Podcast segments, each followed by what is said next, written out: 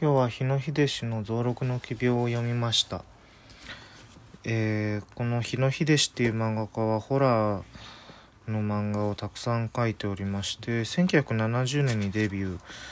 したのかな。うん。したんですけどまあそれからずっと絶えることなく、えーホラー漫画を描き続けております。で2019年2020年頃にですねあのコンビニ漫画ありますよね。あのこう安い印刷で、えー安いザラザラっとした紙で印刷されてっていうあの表紙と、えー紙がこうあの読む部分の紙が一体化してるっていうあのコンビニ漫画なんですけど、えーそれで、えー出ました。でそれが141516冊ぐらい出たのかなでかなりの、えーお話をカバーしていて1冊4500円ぐらいで買えて、えー結構いろいろな作品が、あのー読めるのでまあいろいろって言っても全部ホラーなんですけどホラーなんだけどえっとなんというか本当に猟奇的なちょっと完全にこれ狂ってんなっていう世界のお話とかあってあ増録の奇病って言ったんですけどちょっと今その完全に狂ってるなのお話で言うと、えっと、赤い花の、えっと、お話があってでそれは何かっていうと、えっとまあ、お花を育てるのが非常に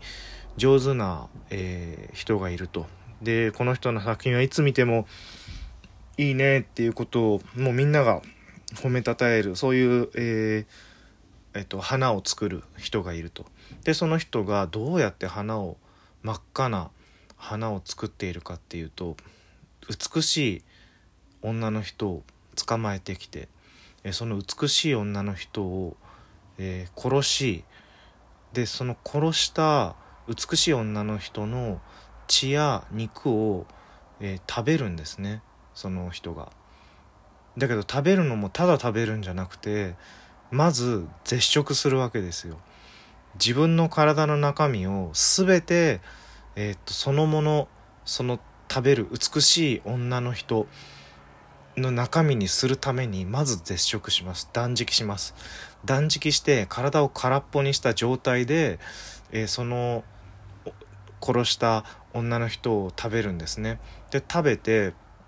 でなぜ断食して空っぽにしたかっていうとその後その女の人を食べたその人物男の花を作る人が、えー糞をするわけですね。えーっとうんちしておしっこしてそしてそれを肥料にするんですよ。でその肥料にしたものとあとさらにその女の人の血血を、えー植物の種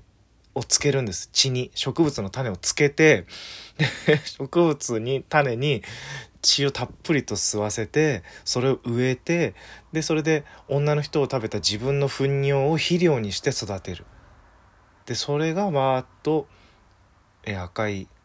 美しい花が咲くっていうこういう狂ったあのお話。もうこれこれ読んだのが多分高校生ぐらいの時に読んだんですけどこれは何とも恐ろしいなっていうことをえー、と感じました絵柄もですねこの日野秀さんっていう方は、えーすごい愛嬌のある絵なんですよね。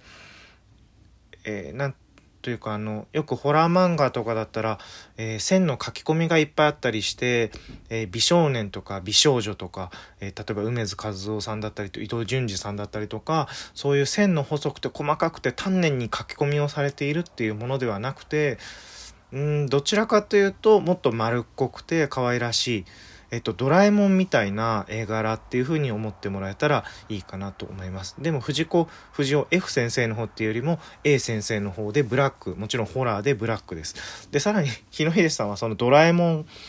て今言いましたけどドラえもんのパロディの、えっと、ホラー漫画も描いています。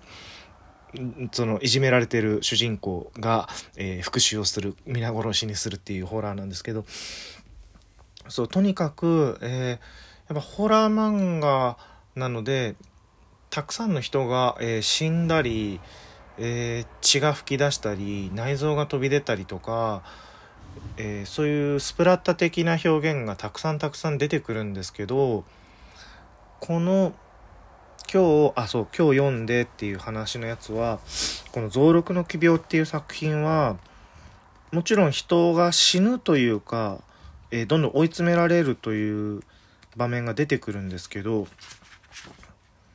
死人は出ないのか。うん死人は出ないんですよね。けどすごく追い詰められていく。主人公の増六っていう男が、えー、頭がとても弱くて、えー、自然とか絵を描くこととかが好きなんだけども、まあ、みんなからバカにされてる。である時怪我をしてでそこから海が湧いてしまう。全身に出来物ができていってしまう。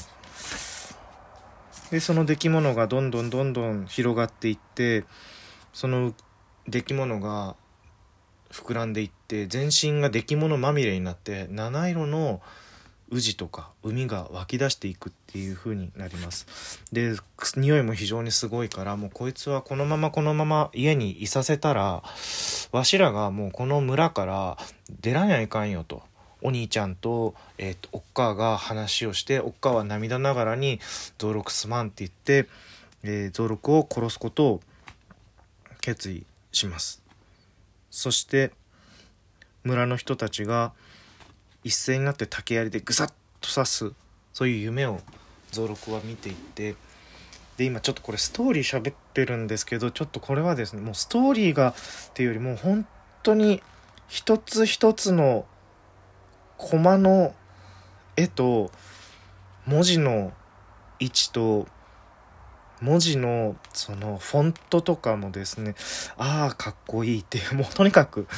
もうめちゃめちゃこれはかっこいいんですよね。そして1970年に描かれているけど何ていうかその丸っこい絵柄可愛い絵柄であるっていうところも、えー、影響してか一切その古まあもちろんそんな最新のなんかチャカチャカしたような絵柄ではないからああ流行の今の現代の漫画だっていうふうには思わないかもしれないですけどでも全然本当に古臭くなく全ての画面の構成が非常に美しい。そして、えー、漫画なんであのオノマトペ効果音みたいな擬音の表現とかもすごく、えー、考えられて配置されているなっていうふうに思います。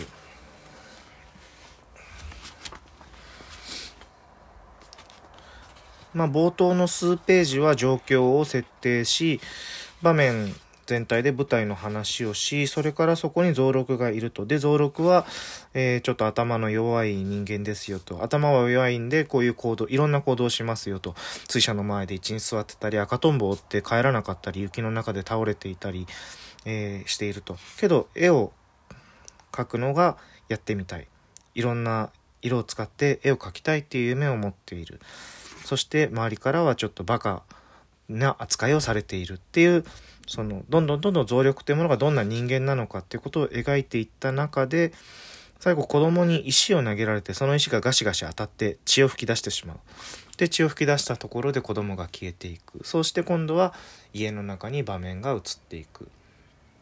えー、全体の世界の中の一人でその一人は全部の世界を楽しんでいるんだけども自然とはコミュニケーション取れてるけど人間とはコミュニケーションが、えー、取れない人間から同じ人間から非常に